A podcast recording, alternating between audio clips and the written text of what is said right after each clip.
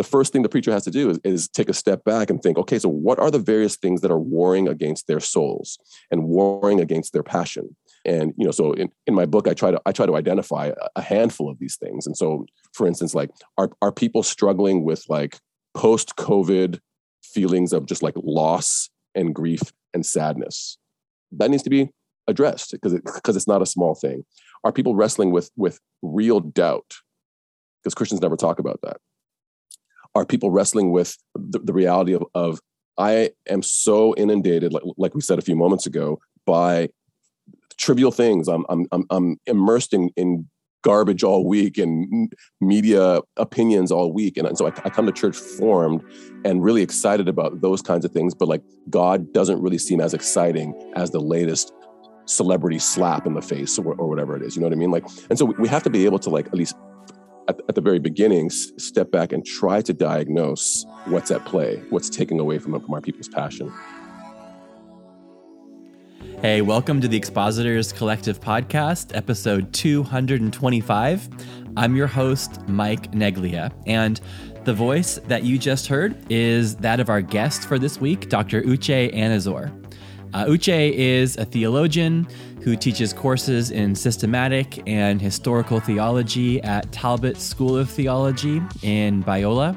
His most recent book, which is published by Crossway, is entitled Overcoming Apathy gospel hope for those who struggle to care.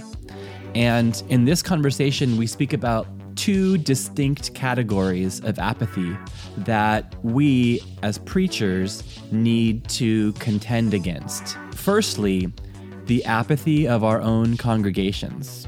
How can we awake our hearers out of their dullness and indifference with the truth and power of God's word? And then the second and the more insidious form of apathy that we must overcome is actually a lot more personal. What about us? Uh, what about the preachers ourselves? You know, we're the ones who um, handle the holy things with such regularity. The familiarity could cause a dullness, and we're prone towards burning out and our own forms of apathy and dullness. So, what could be done for us to stir up that godly virtue of zeal when we find ourselves in these seasons of dullness or apathy? So, it's a great interview talking with a very thoughtful man about a very important topic. But before I play that interview, two quick dates for your calendar. Uh, one of them's kind of far away. It's the Boise, Idaho Expositors Collective Training Event. It's October 14th and 15th. Registration has just gone live on our website, expositorscollective.com. You can register early for discounted rates. So, again, October 14th and 15th, Boise, Idaho. And here's another date that's coming up sooner than that. That's the Calvary Chapel CGN Pastors and Leaders International Conference, and that's June 26th to the 29th in Costa Mesa, California. A lot of previous guests on this show are either main session speakers or workshop leaders, including, but not limited to, Ray Ortlund, Tim Chaddick, Dominic Done, Nick Cady, Amy Orr Ewing, and and more. Also, I I'm leading a workshop on Wednesday afternoon about sermon preparation and delivery.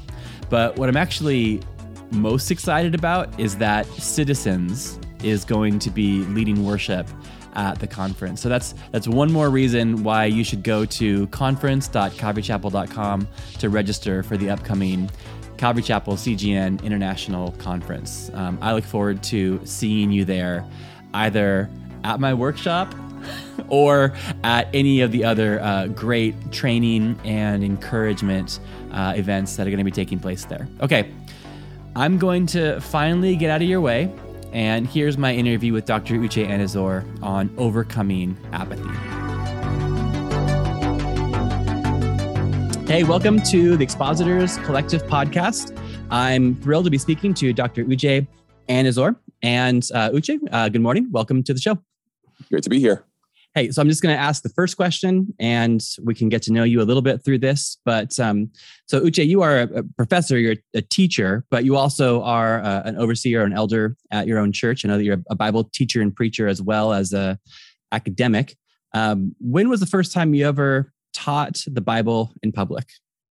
In public, yeah. Um, yeah, I think my first ever message was uh, I was involved with Campus Crusade for Christ as a as a college student. It's a parachurch ministry, and uh, I, I, when I graduated from college, I, I, joined the staff of that ministry. And I think my first ever talk, at least the one that I can remember, was a talk on how do you discern God's will.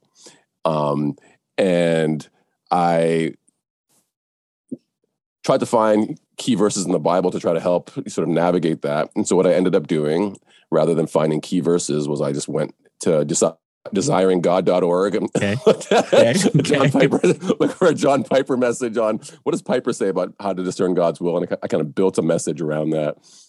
It probably in, involves being satisfied in Him, desiring Him. Yes, yeah. Okay. Well, I, how how did it go? Do you remember how it went? Yeah, so it was more encouraging than I thought it was. I thought it would be in terms of um, feedback. Like it, it, it, it was a message that you know, I it, it, was when I was still trying to get a sense of like what what kind of speaker am I going to be? Am I, am I going to be one of these sort of like off the charts, passionate, you know, kinds of speakers, or am I going to be more of a you know, let me teach you and talk mm-hmm. to you, a conversational type speaker? And uh, you know, my first message was more in that conversational mode, and okay. and and I I heard good feedback about that. You know that that it was it was clear and helpful and those kinds of things. Um, I, I wouldn't say it was my best talk or even my my most biblical talk, but feedback was positive. Yeah, well, and and you're you're really like scratching an itch or you're addressing a felt need. Like every college, every Christian college students, all they care about is what does God want from me. Yep. So yep. you're addressing something from God's word about that that they immediately are curious about. So you got that going right. for you. That's right. Yeah.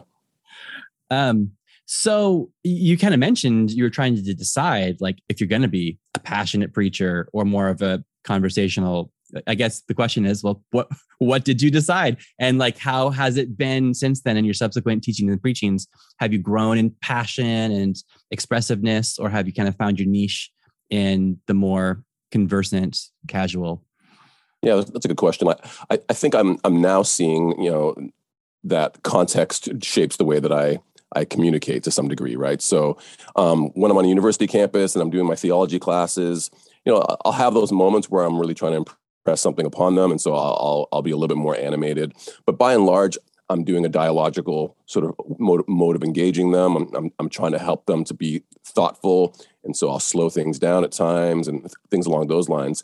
When I preach at church, um, I it, it, it all depends on what do I think this congregation needs in terms of what what kind of like forcefulness of communication is is needed. I'll, I'll never fake, uh, you know, sort of like a passion. I'll, I'll, never do that. But in terms of like when I, when I go up there and I pray, you know, Lord, what do I want you? What, what, what do you want me to say? Um, and how do you want me to say it? Um, typically uh, the mode of engagement is going to be at least with my church um, i want the, the, word to land with, with a heaviness and a forcefulness. Um, because I, I think a lot of what we get during the course of our weeks is is not people impressing the word of god upon us as if the word of god is actually true. Um, and and so i i want the way that i preach the, the word to actually communicate in the mode of communication that the word is hefty. It has gravitas to it. And so i'm, I'm still going to be warm and kind and i'll smile and all those kinds of things but i, I really wanted to land with a heaviness. And so um, i don't know what that means for style but it, but but it's definitely more of a it's less of a conversational didactic mode and, and more of a i'm impressing something upon you kind of mode. Yeah and, well, so are there certain things that you used to do in, let's say, we're focusing on preaching here. Are there things that you used to do that you no longer do, or things that that um, took away from that gravitas, or you know that take away the weightiness of it? Yeah, that, yeah, that's good. Yeah, so I I think like again, I haven't preached a ton in my life, but um, in my earlier days of pre- of preaching, you know, um, I would try to like fill my sermon out with like cool things, you know, like cool quotes and, you know, uh like I try to fill it out, you know, and because that's what teachers do. Like we we fill things out. We have quotes. We have story. You know, we have stories. We have you know pictures. We have video. Th- those kinds of things. And so I try to fill my sermon out with those things, um, knowing that those are the kinds of things that people you know are are hooked by or people will um, find interesting. Um, but in, in recent days, I'm, I'm I'm realizing that at the end of the day, what people primarily need is clarity, and they need clarity when it comes to like the word and so um, trying to, you know, in a very committed way, structure the message around um, the word being the thing that transforms people, even if it's not dazzling. Still doing some of that other stuff, but but not crafting this like this nice oration, this this wonderful rhetorical, you know, production, um, but but but really trying to give like a message from the Bible. And I know it sounds like you know preaching 101, but but I, but I I think you, you can go into preaching thinking I want to craft something really really excellent, rather than going into preaching thinking I want to communicate this with clarity so that it lands and and it's God that actually transforms through His Word. Yeah, one of our like the steering committee of Expositors Collective, uh, Nick Cady, um, he he speaks about clarity over creativity. That we have the desire for for creativeness and that, that's a good desire but only it's useful if it serves the clarity of of the message. Clarity is key. Creativity is a bonus or creativity is a tool to get towards clarity and never sacrifice clarity for the sake of being creative. Yeah that's well said. Well nick cady he's a smart guy. Yeah um, co-host of uh, Theology for the People podcast and Expositors Collective. So I want to put that out there. Uh, nice plug. Good. Nice plug. I, am going to plug as many things as I can. um, all right. So I I I first became uh, aware of you uh, through your recent book um, on overcoming apathy. That you know, let's plug that. That came out recently from Crossway Publishing. so I'm going to cl- plug my friends. I might as well plug your book as well too. Thank you. Thank you um and and yeah and i and i enjoyed it I, I spoke this to you or emailed it to you about this to say that you know i i recently like preached on apathy a couple weeks hmm. ago and i kind of want to like hurry up and talk to you as soon as possible before i stop caring about it but i was doing a series on the seven deadly sins and you know one of them historically is you know is sloth um slothfulness uh mm-hmm. lack of caring and uh at, at kind of the last minute on actually saturday night I I changed the slideshow and changed the title of the sermon from sloth to apathy because I oh, realized oh, apathy is kind of it's so much more people understand that sloth is this cute mammal, you know, or it's this caricature, but apathy yeah. really is the core of it. That's right. And um, so yeah, I've just been thinking about apathy, and that's why I was so excited. Ironically, when your book on apathy came out, and I just devoured it so quickly, I really enjoyed it. Um, I guess maybe the question is, and we could chat about it a bit more, lot more, but like what kind of prompted you to to write it? Because I I preached on it because it was part of a list of seven deadly sins that I had yeah. to preach on. Um, yeah. But as far as I know, you probably weren't assigned this topic to write no. about. Yeah, yeah. So um, I've been thinking about this book for years and years and years. Um, uh, but I didn't know how I'd how I'd even go about writing it, or if I would ever get around to writing it.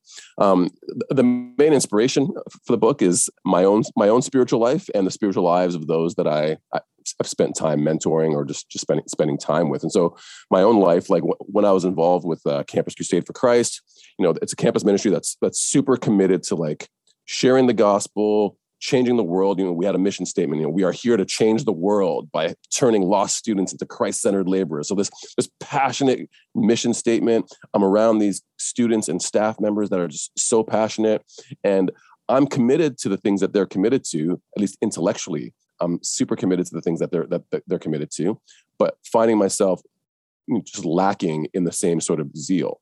And so that, that just raised a question in my mind like, what the heck is going on with me? And why am I so slow to get my heart where their hearts at least seem to be? So, so, so that, that was the first seed that was planted in my mind. But, but the second seed and the more recent seed is, um, yeah, you know, when I spend time with with with young people and, and I, I would ask them things like, you know, so how's your devotional life or how are things going in your spiritual life or whatever. Um, um, the answer would most commonly be if, if it's not about sexual sin and, and that kind of that kind of thing, it, the most common answer would be like, yeah, I just don't really feel like getting into the word, or I'm just not going to church, or I, I I'm just not really into whatever. And they know in their minds because a lot of times these are Biola students. They're they're good Christian college students, and they're really bright and good people. And so they know they know in their hearts and minds that like, yeah, loving God is right, and engaging the things of God is good but they can't get themselves around to it. And so I just wanted to explore it. So I, I approach the topic as someone who is exploring rather than someone who's landed as an expert on on the topic. Yeah. Well, uh, like I said, I, I personally really, really enjoyed it. And, you know, um, with with even that that mission statement of campus crusade like all of that it's like it's it's you're reaching big so everything is like big and important and and we would believe as christians like you know we've we've stumbled upon the most important thing in the world you know mm-hmm. and and everything is important and do you, do you think that that's maybe a factor or or how can we navigate with with young people or middle-aged people um, even older people um, just dealing with like everything's important all the time and then but yet sometimes we don't even get excited about those important things yeah so yeah I, I i think there's something that we we just have to like be honest and acknowledge that the reality that if if everything is really important. Um, whether it's the, the, the things that are that are truly important, like you know God and His mission and the kingdom, or the sort of trivial things that, that are made important. If, if everything is important, then everything ceases to be important. You know, like the you know everything can't everything can't be awesome. Um, that that kind of thing. And so th- there really is a sense in which, um, for right or for wrong, I, I think people are are increasingly numbed by this inundation with the important and and unfortunately, you know, God things fall by the wayside because of that. But but I also think that um, again, we have to acknowledge this as Christians that every week we go to church and we're reading the bible and we're listening to christian stuff podcasts or whatever and so so we are inundated with like the same message yes we we give different dimensions of the message in our preaching and in our teaching, but we're inundated with the same message. And so th- th- there is a sense in which we really can be uh, numbed by just the, the, familiarity. You know, familiar, familiarity breeds contempt. I, I, think that's just true.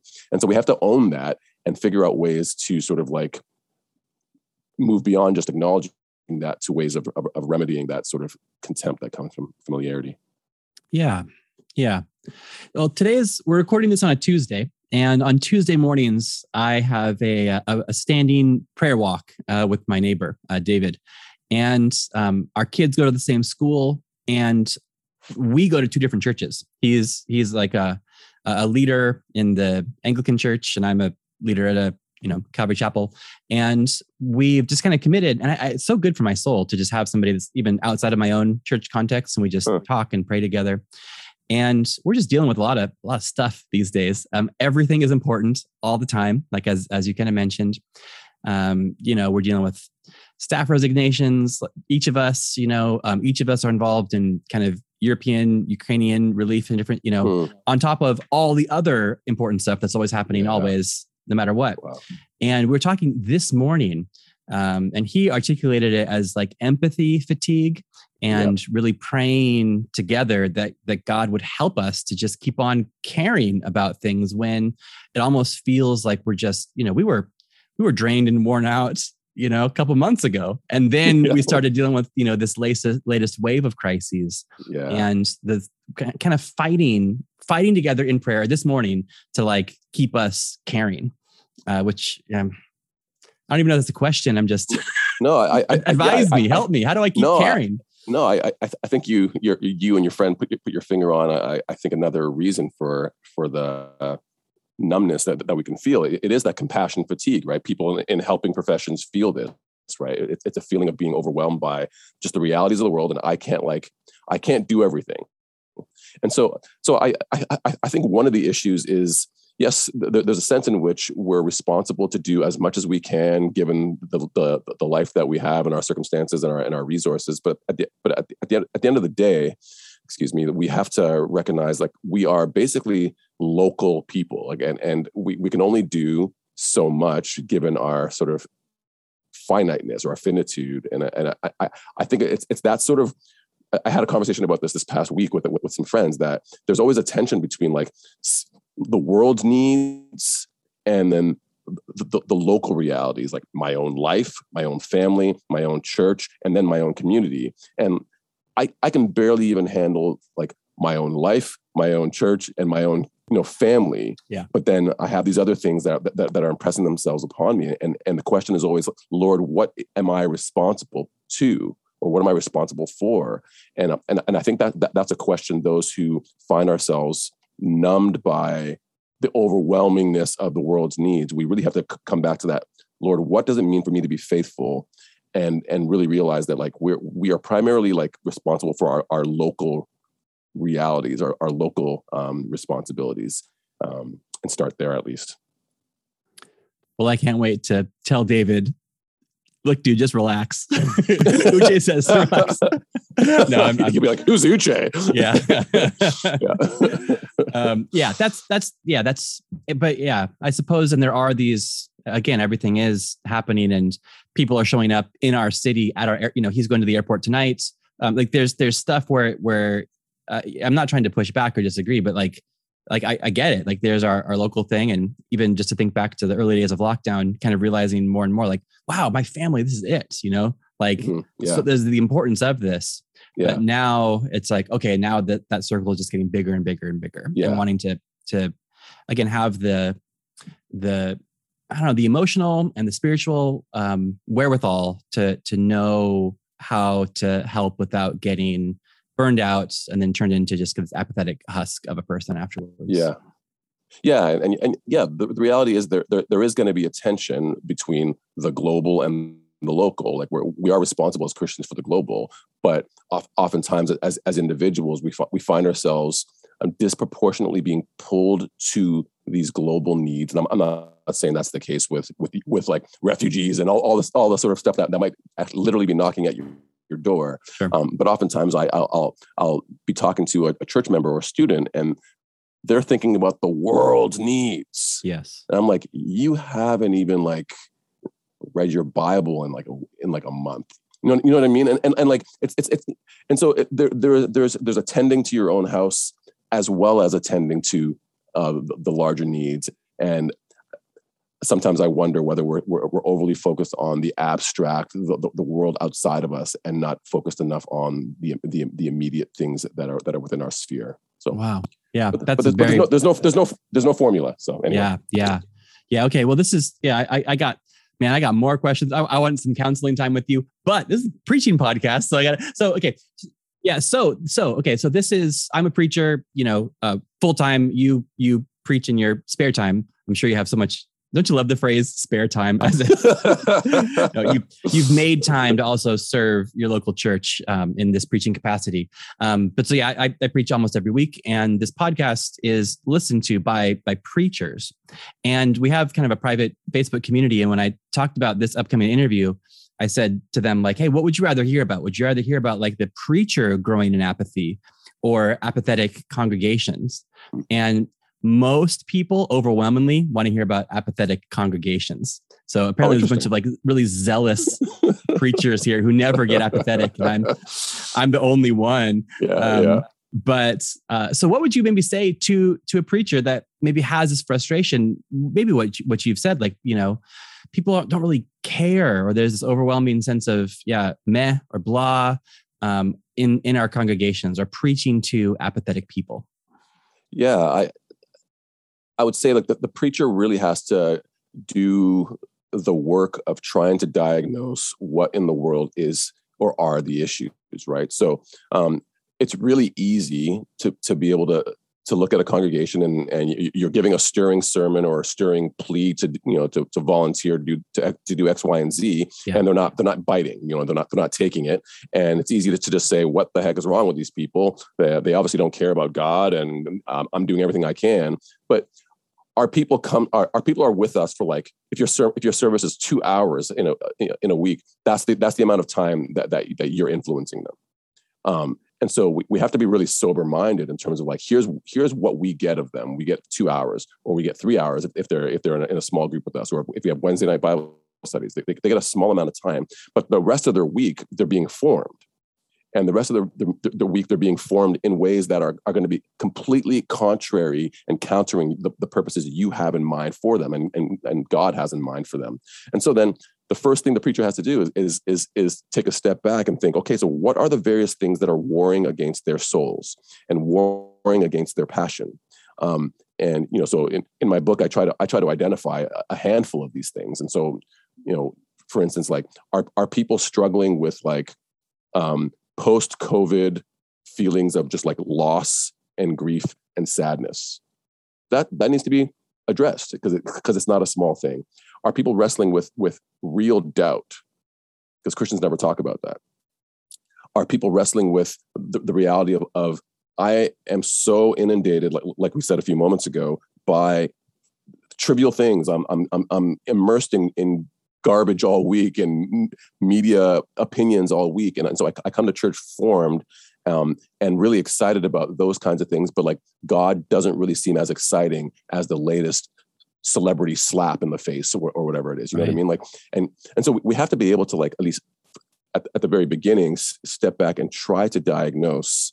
Um, what's what's at play what, what's what's what's what's taking away from from our people's passion yeah. And funny enough, what kind of the advice that you're giving, it just reminds me of that very first sermon you ever preached, you know, where you spoke to those college students about something they really cared about. Yeah. And, you know, gave them answers from God's word, you know, mm-hmm. or desiringgod.com. Yeah. yeah, that's right.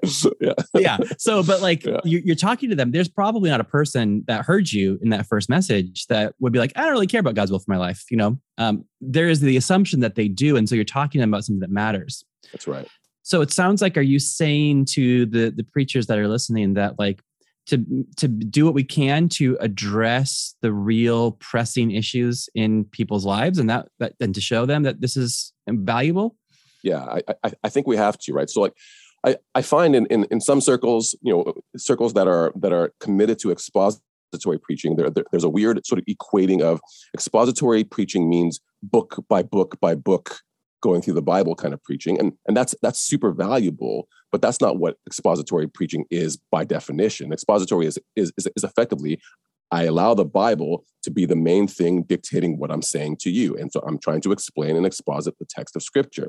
But we can do that in ways that actually address real human beings and real human beings where they're actually at, rather than assuming that people are going to connect the dots and and and go from like the sermon that's, that's really meaningful about love or about you know service or whatever, and like connect the dots to like what's going on in their souls. People by and large can, cannot connect dots. And so we have to be the ones to connect dots and we can't assume too much. And I think we oftentimes assume that, that people are able to do all this, all this, this sort of soul work and connect the Bible to their lives. I'm convinced that people can't do that as easily as we think they can. And so we have to do, we have to do that work, but we can do it expositorily, so to speak, right? Um, and not just not just you know have felt need uh, sermons that are that are that are that are you know cheap and thin, but we can have deep and rich expository felt need sermons.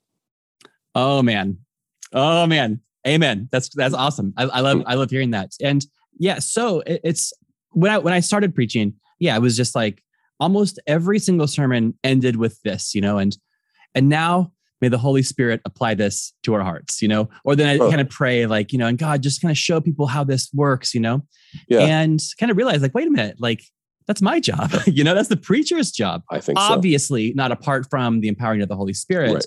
but essentially that prayer. Now, Holy Spirit apply this to their hearts. Like I should be praying that throughout the week to see how this text does and then show that in such a way that there's, you know, if somebody is apathetic or unengaged during it, it's almost like they're consciously choosing to or trying to because there is i think the work of the preacher to kind of like arrest people and be like you know instead of just shouting this is important this is important you just right. show let me show you why this is important and how this yeah. interacts with your you know real life don't you want to hear what god's yeah. word says about this yeah I, I think my the most frustrating sermons for me have been the ones where the preacher says man if you only understood how good this is you would. And it's like yeah that's true yeah. but that's not getting me very far. So like so so you have to recognize that like I'm not there, and so then wh- how can you help me even incrementally in this sermon or in your application points or whatever, how can you help me move beyond whatever the heck is holding me back? How, how can you help me have a little bit more insight to understand what, what, what's there so as to unlock the issue yeah. um, r- rather than just saying, well, you, you would, if, if you would be passionate if you were passionate. It's like, well, that's completely unhelpful. Yeah. yeah. And and and you, let's say as the the congregation member, the, the hearer of that sermon, like, well, you're not excited about it nearly as much as as the preacher is because you haven't spent eight hours thinking about it. that's right. And there, yeah, oftentimes yeah. there is an enthusiasm that that's a growing one, or even an insight that grows. Yeah. You know, obviously that comes from like sitting, thinking, praying, researching, and then from that, then comes the enthusiasm.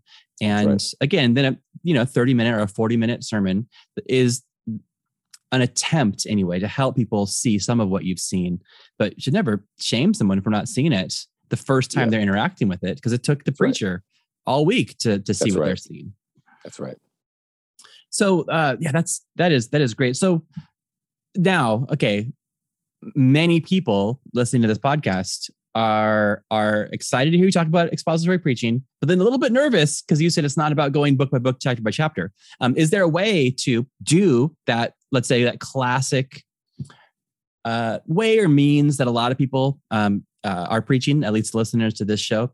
Um, how can someone even go chapter by chapter through something, but yet um, addressing the actual needs of the people uh, through sequential exposition? Yeah, so uh, there are a couple issues I think. Um, one is is it takes a lot of skill and work to be able to, um, while being faithful to the actual text before you, address real real time needs of the people in your congregation. Hmm. So, so so sometimes what, what what ends up happening is when we do these book by book things. Um, so let's say we're doing Ephesians, whatever, and we're going through Ephesians, you know, section by section, um, and, and the person is going to be faithful to preach the main ideas of Ephesians. Now, it may just be that the main ideas of Ephesians um, are not addressing one or two really key heart issues or or congregational issues or whatever. And so then, how is the preacher going to get there? Um, if if that's the pressing need of the day, how, how will the preacher get be able to address that pressing need. Um, I, I think it takes a measure of like, this is going to sound absolutely horrible. It takes a measure of being able to see how a text that isn't directly addressing the need mm-hmm. is at the same time really addressing the need. So, so th- that takes skill. But but but a second issue I, th- I think is is preachers need to be able to feel the freedom to when they do the exposition to to, to not literally preach the whole text in the sense that I'm not just plotting point by point, but I'm, I'm trying to like make a point.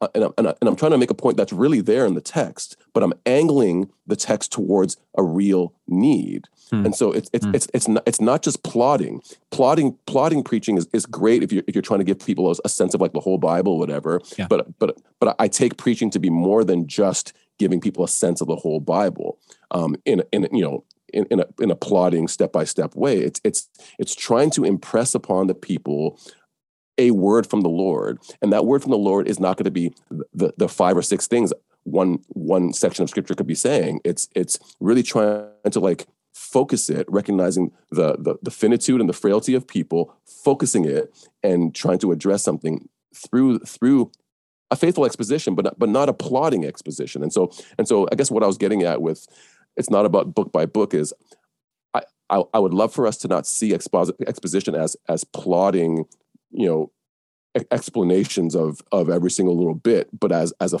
as a focused reading of of God's word right. for the people of God. Yeah. Yeah, and and that said that the goal for preaching isn't to complete Ephesians but the right. goal is to uh, and actually Haddon Haddon Robinson said this. He says like the um he's like people don't come to church to hear you talk about the Bible. People come to church to hear you talk about themselves using the Bible. And when I when I first kind of heard that, I was like, ah, I don't know, I'm not so sure. But but like, but no, it's it's using the Bible to address the the concerns and the the pain or the hopes or the joys of the people. And of course, we want to accurately handle it and and know the main point of Jeremiah comes across and, and whatever, but yet it's it's it's an encounter between uh, the Lord and His people, uh, almost you know mediated or via uh, the the the living Word that is being preached, and obviously the incarnate Word who's present among us, et cetera, et cetera. But mm-hmm. yeah, that's a it's a little bit of a culture shift, but I think yeah. it's a good one. Yeah, I think so too. And so these are some of the ways you think that a, that a preacher can break through the apathy. Um, again, not by shouting louder or not by insisting that what they're saying is important, but uh, essentially showing rather than telling the importance. Yeah, yeah, and you know, and I'm sure you've heard this before. You, you're a preacher, like you, you got to exegete the people and you got to exegete the text. You, you got to do both, and it, and and a, and a lot of times we, we just think if I if I can do a minimal exegesis of the people, I kind of know that they're there and they have faces and they have needs or whatever, and then I but I really do a great job on the exegesis of the text. I've done my work, and it's like no, no, no. Like if if you want if you want the word to actually like ha- bear fruit, not just on the Sunday morning event, but like ongoingly bear fruit throughout the course of a week, then you really need to like understand what's going on yeah. um, in in the in the lives and the hearts of these people. Yeah. Yeah. Well, okay. So most of the people want to hear about preaching to apathetic people. But I mean, any thoughts on the apathetic preacher? So what if the preacher is like, I don't really care that much, or, or, um, yeah, uh, for a preacher going through a, a period of, um, let's say, burnout. Um, you, uh, I don't want to get into the distinction between apathy and and um, depression, which is a very complicated thing. I just want to acknowledge there is a there is a distinction um, and maybe you could point people towards another podcast or something, or we could link in the show notes to like a more careful distinction between those things. But for the the preacher that's struggling to care, uh, do you have a, a, a brief word for the preacher who's maybe apathetic? Yeah, I, I think the the preacher is on one level um, just another sheep in, in the same way that you know I, I, know I know preachers tend to tend to see themselves as we we are you know we are the shepherds um, over over sheep, but preachers are sheep, and so the, the, there's there's a sense in which the, the, very same things that that others need um, to sort of break out of their apathy we need, but there but there are but there are certain things that um, I think preachers are more are more prone to. So I, I, I think preachers, if they're honest, they can be more prone to the the compassion fatigue that we mentioned earlier, and, and the and the sort of like um, apathy through basically constant constantly saying the same kinds of things and and kind of getting cold and numb to the to saying the same old kinds of things. And so preachers have to be extra vigilant to to to try to um, keep themselves in in relationship with actual people that they're able to to to own their indifference to. And it's and it's embarrassing for for a preacher or for me as a as a as a, the, as a theology teacher to ever own that I I don't care as much about the things that I'm actually that are actually coming out of my mouth right now.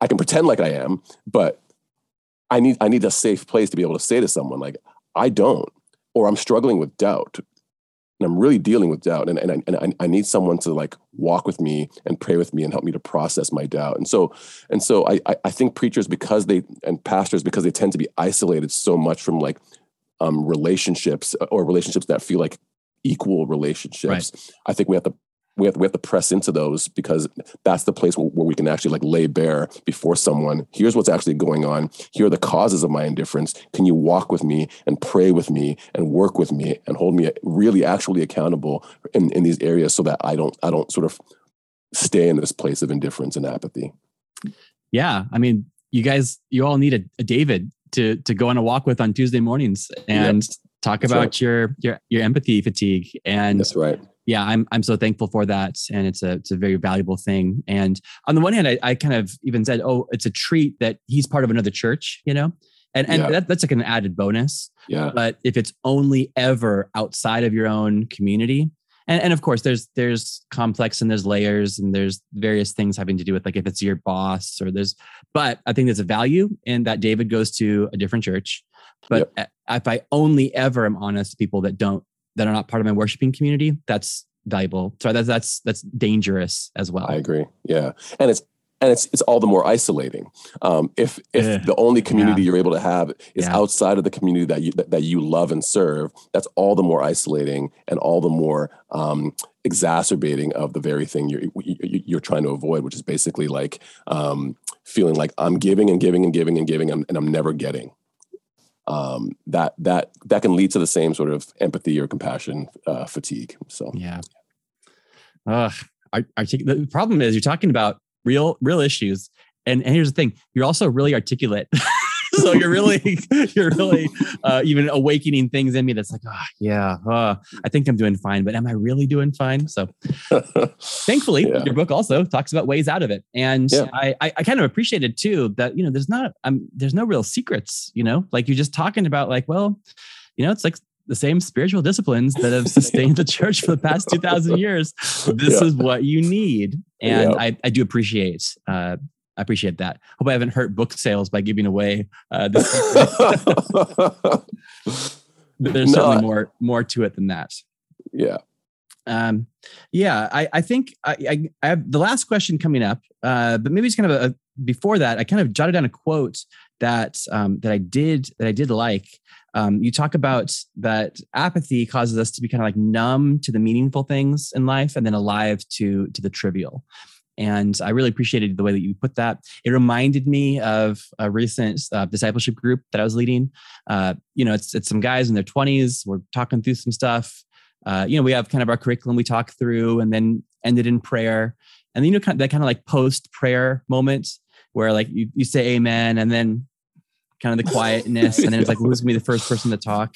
Yeah. And then someone, and it was a good, a good time. And then someone said, Hey, have you guys seen the new Batman movie?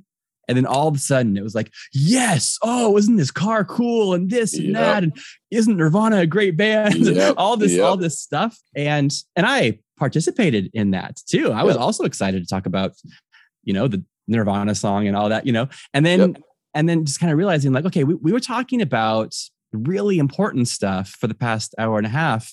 Yeah. And as soon as we kind of park that or finish that and then talk about the Batman movie, um, turns out we have deep wells of enthusiasm that we, we weren't tapping into about the, the other stuff. That's right. And when I when I read that line, I was like, oh, that reminded me of you know the other night at so and so's house. Yeah, yeah, and I think that's what I was what I'm trying to pinpoint in the book that like apathy is really selective. It's just selective. And, you know, so, so when you think about things like depression, you know, um, my wife and I were talking about this last night and we, we, have this friend of ours who, who I think struggles with it. And, um, apathy tends to, to, to, to really be like this all pervasive kind of thing that like, it, it affects everything. You don't have, uh, sorry, depression affects everything. Okay, you, you don't yeah. really, you don't really want to be a part of anything. You, all you want to do is numb everything um, and just survive. Yeah. Um, apathy is well, I'm excited about Manchester United. I'm excited about the Batman movie. I'm excited about my girlfriend. I'm excited about video games. I'm excited about everything. God, and that's the that's the bizarre part of it. Like that's the bizarre part of it. We we, we have a God who is real and who loves us, um, and who's given us everything, and yet he just feels like it just feels like he's not anywhere near as exciting as as Batman or, or the latest Marvel movie. And, and so again, we can just bemoan that, or we could try to, or we could try to sort of understand, like, so what is it about the Batman or the Batman movie or whatever that, that that's exciting us? It, it, could be that we're just totally carnal people and all we care about is trivial things. That, that that's a very live option, but it could also be that there there might be ways that these stories, whether it's you know stories that we're binging on on Netflix or a Bat, Batman movie, there are there are ways that these stories are engaging us. Um, and so it might be that we need different ways of engaging engaging our people. And, and, this may not just be in the sermon but like in, just in overall church life ways of engaging our people's imag- people's imaginations.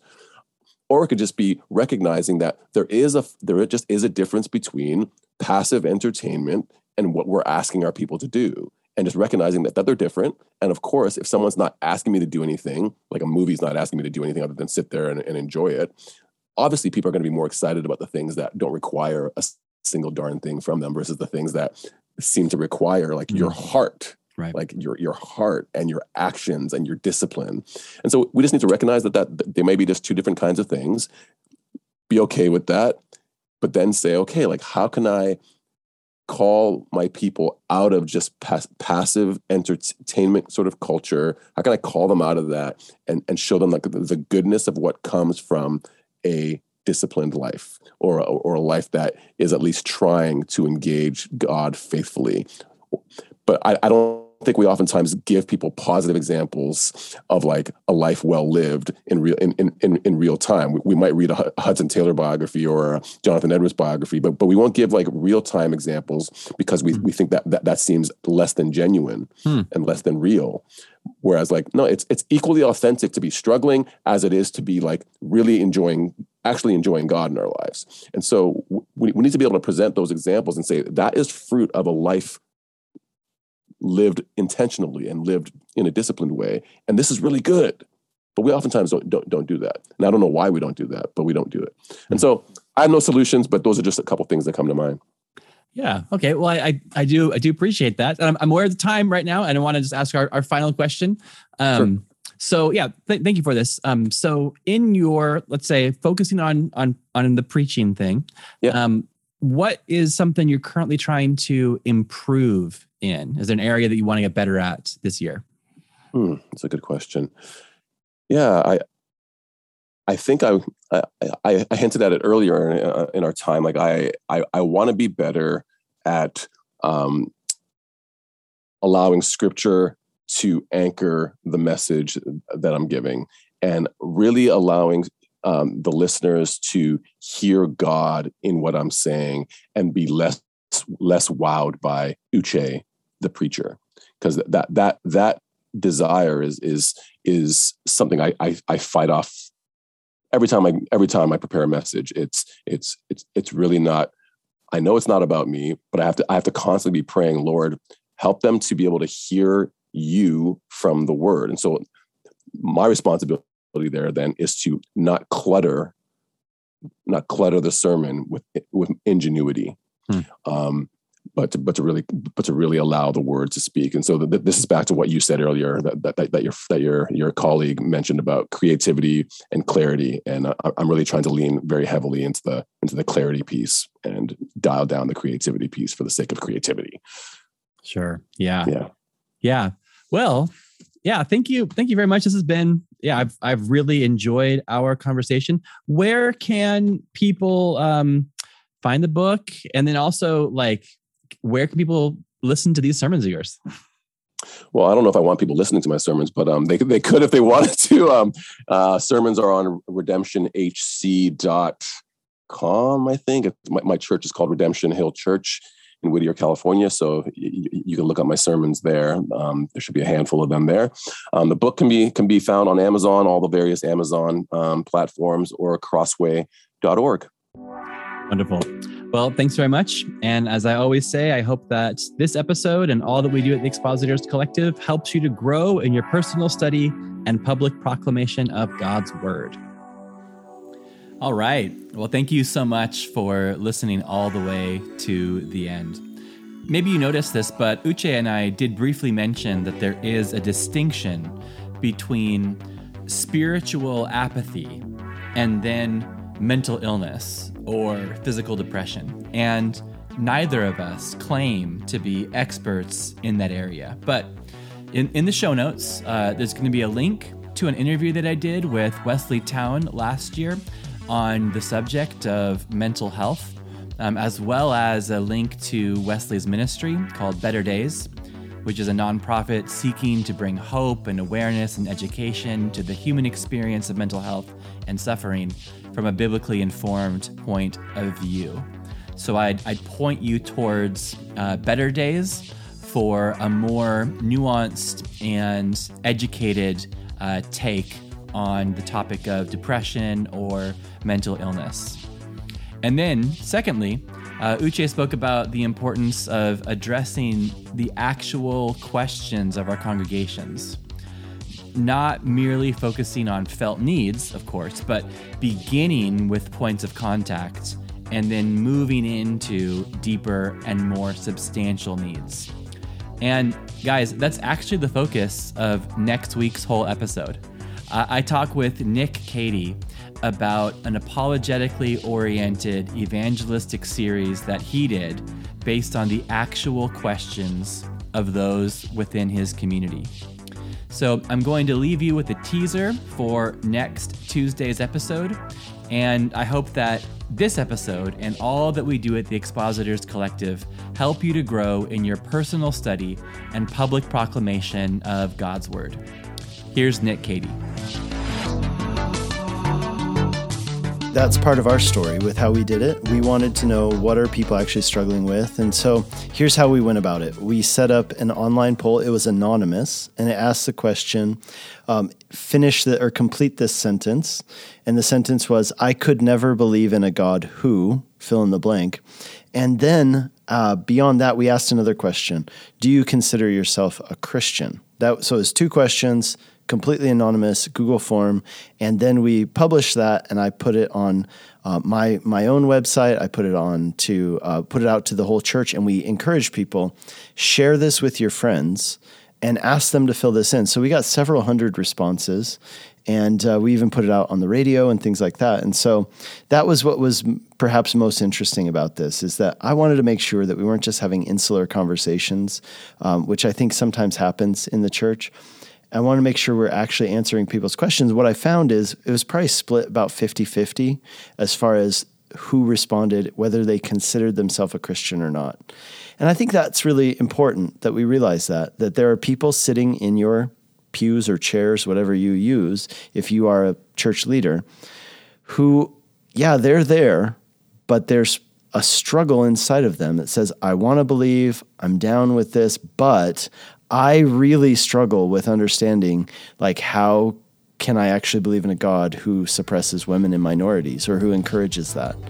Um, and they're really struggling. That's the thing. And some of them, I would say, they're struggling probably more than you even realize. And so, giving them the opportunity to express that and then respond in a thoughtful way, I think is a huge gift to your congregation.